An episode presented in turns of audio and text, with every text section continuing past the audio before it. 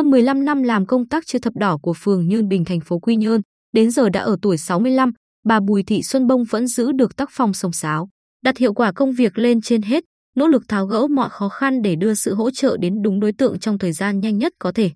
Nói về Chủ tịch Hội Chữ thập đỏ phường Nhân Bình, một số cán bộ trẻ của phường cho biết bà Bông làm gì cũng đặt hết tâm huyết vào, làm xong mọi việc mới thôi. Vậy nên, bà có uy tín cao với nhà hảo tâm lắm. Bà lại ít khi nhờ hỗ trợ, bởi hiểu cán bộ phường ai cũng nhiều việc. Một số thời gian cao điểm phát quà người khó khăn như dịp lễ, Tết, thấy bà tất bật quá, họ đã chủ động đề nghị hỗ trợ bà một số khâu như lên danh sách người nhận quà, phân chia quà, gói quà. sáu mươi lăm tuổi, những ngày trước Tết Nguyên đán Quý Mão năm hai nghìn không trăm hai mươi ba, bà Bông vẫn ngồi hàng giờ để gõ danh sách người khó khăn nhận quà ở chín khu phố trong phường. Đến lúc thấy chóng mặt, bà vào phòng nằm nghỉ một chút rồi lại ngồi trước máy vi tính để gõ cho kịp. Phường trang bị một máy vi tính để một số hội đoàn thể dùng chung, thấy bất tiện, bà mua máy riêng cho mình để ở phường. Làm không xong việc, về nhà, bà mượn máy vi tính của con trai để gõ tiếp cho xong. Bà Bông cho hay, tôi tối kỵ việc danh sách trùng tên người nhận quà. Có máy riêng, bất cứ khi nào phường hay nhà hảo tâm cần danh sách, thông tin về người nhận quà, tôi có thể xử lý ngay và cung cấp trong thời gian sớm nhất. Nhiều người dân khó khăn trong phường Nhân Bình đã quen thấy hình ảnh bà Bông đi xe máy với lỉnh kỉnh nào gạo, mì tôm, nhu yếu phẩm. Có khi chở thêm nhà tài trợ phía sau, vòng vèo qua những con đường hẻm nhỏ, có khi đi tắt qua một số bờ ruộng, gió tạt ào ào bên tai, có khi mưa tối sầm mặt mũi. Đến nỗi, chiếc mũ bảo hiểm trên đầu bà bị hất bay vào đám ruộng lúc trời chạng vạng tối, tìm hoài không ra.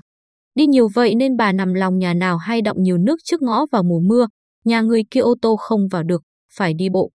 Vậy nên, bà đã cùng chính quyền địa phương tích cực vận động nhà hảo tâm và người dân cùng bỏ của. Bỏ công sức bê tông hóa đoạn đường dài hơn một trăm bốn mươi mét cùng cống thoát nước ở khu phố bảy với số tiền hơn một trăm bốn mươi triệu đồng, nhà hảo tâm hỗ trợ một trăm hai mươi triệu đồng. Người dân đóng góp thêm hai mươi triệu đồng vào ngày công để hai mươi tư hộ dân sinh sống nơi đây đi lại thuận tiện. Ngoài ra, những người thường xuyên tới lui khu vực này cũng không ngại ngần chuyện vất vả đường xá nữa. Ông Huỳnh Tấn Dũng, Phó Chủ tịch Ủy ban Nhân dân phường Nhân Bình đánh giá rất cao sự tâm huyết và tấm lòng thương người khó khăn của bà Bông.